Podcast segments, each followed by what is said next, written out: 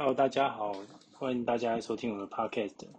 那今天的节目主要是针对人工智慧和物联网在智慧科技发展趋势的探讨。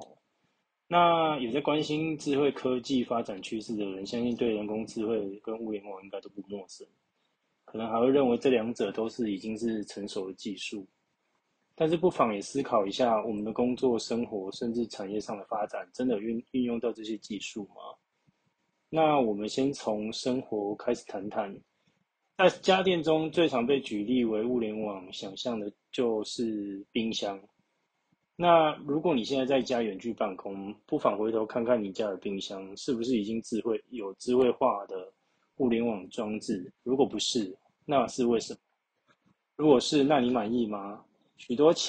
多年前，早就有家电厂商把冰箱装在一台平板的电脑上面。那认为这样就是智慧化的物联网家电，但这显然其实没有说服大众。那其实装置能够连接网络和够不够智慧，并不能直接画上等号。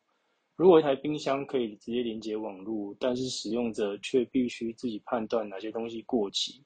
那哪些东西该到电商下单，那老实说，这并没有太大的改变，是吗？所以一台真正聪明的冰箱，可不能只是连上网络而已，它必须要装上非常多的感应器，就是我们俗称的 sensor， 例如重量感应器来判断一瓶牛奶它喝了多少，然后视觉的感应器来判断什么时候过期，然后味道感应器判断食物虽然没有过期，但是已经腐败了，甚至可以记录一天内开关多少次的感应器来协助监控糖尿病患者的饮食。其实这些技术并不难哦，但也只是开始。物联网从来就不只是连上网路，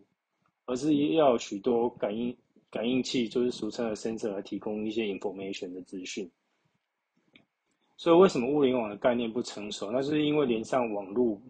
并不够，而且还要传送更多的资料。可是更多资料并没有真正的解决问题，在问题没有被清楚定义的情况下，反而造成更多的困扰。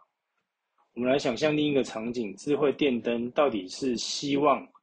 电灯可以自己判断开关，该开、该关、该改变颜色、该调整成什么亮度，还是希望我们可以远距开关电灯？我想前者才是智慧和方便哦。但我们大多数的物联网给我们的都是给我们后者的功能，我们只是可以控制更多的东西。说不定繁杂的感受还多于轻松，因为里面并没有人工智慧来加持。那接下来我们谈谈人工智慧。过去10年，人工智慧有突飞猛进的发展，尤其在视觉辨识和语言辨识的发展，其实已经在台湾来说已经是相当成熟。而且我们的手机可以轻而易举的辨识我们的脸来解锁，也可以透过翻译的 APP 让我们讲完一段中文之后，就直接翻译成英文，而且还有2种语言的逐字稿，甚至在记者会上都已经有机器生成的即时字幕。但另一方面，我们的工作真的有因为人工智慧的成熟而带来很大的改变吗？有没有发现，只要无法透过手机上的镜头、麦克风取得资料和人工智慧的演算法处理，人工智慧几乎就帮不上忙？这样的人工智慧真的智慧吗？那只是更有趣的是，目前的产业上恐怕主流还是工人智慧来做判断。那为什么人工智慧的应用不普及？那其实就是因为我们采取的资料其实是不太够的，所以我们并没有真正活在一个物联网，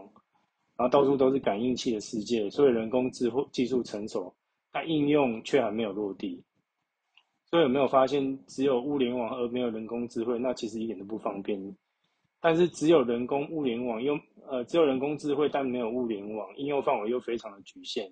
所以只有把人工智慧 AI 和物联网 IOT 2个都成熟的技术加在一起，变成 AIOT， 这其实才可以实现我们的理想哦。那其实有许多产业已经逐渐转型，但往往受限对技术的了解和技术设备的普及，所以只能先转一半。举例来说，在农业上，各种物联网的感应器越来越普及，但又缺乏人工智慧的演算法来协助，导致许多资料不能派上用场，而最后仍然以工人智慧来处理。在医疗上又是另一种情况，人工智慧的技术在视觉辨识上可以表现得比人眼更好，所以透过人工智慧辨识各种医学影像，并且提出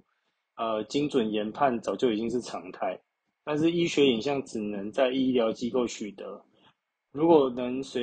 透过随身穿戴装置取得大量的资料，将人工智慧的判断是不是可以提早诊断，甚至预防一些疾病的发生。例如现在的智慧型手表，然后除了脉搏以外，也加入越来越多的感应技术，例如血氧和血糖。能够提供的资料就越来越多，带来影响也改变也就越大。那其实台湾很幸运，在 AIOT 产业发展所需要的技术，我们其实样样具备。然后人工智慧的人才在台湾也非常的充足。那物联网的联网和感应装置，台湾也都是有一些供应链，甚至也已经有开始有传统制造业者在着手加速转型。那这不仅是可以把制造自动化，更是弹性化、智慧化和客制化。在台湾过去的几次产业转型步调上是比较缓慢的。那既然台湾有 AIOT 的解决方案，供应商也有一些待转型和升级的各行各业，那其实是非常具有发展的价值。那其实这部分就蛮值得继续探讨的。那我今天的 Podcast 的探讨的题目还有我们的节目就到这边，谢谢大家。